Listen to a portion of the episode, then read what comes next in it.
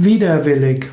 Widerwillig bezeichnet eine innere Einstellung zu dem, was getan werden muss und was man tun muss. Wenn du etwas tust, tu es nicht widerwillig, tu es mit Freude, mit Enthusiasmus. Und wenn es etwas ist, was unethisch ist, dann tu es nicht. Aber etwas, was ethisch ist und was du tun sollst, solltest du aus, solltest du mit Freude machen und mit Energie.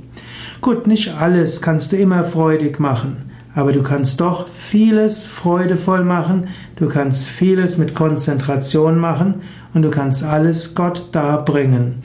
Widerwillig zu sein bringt nicht viel. Wenn dir etwas keine Freude bereitet, dann überlege, wie könnte ich es so machen, dass es mir Freude bereitet.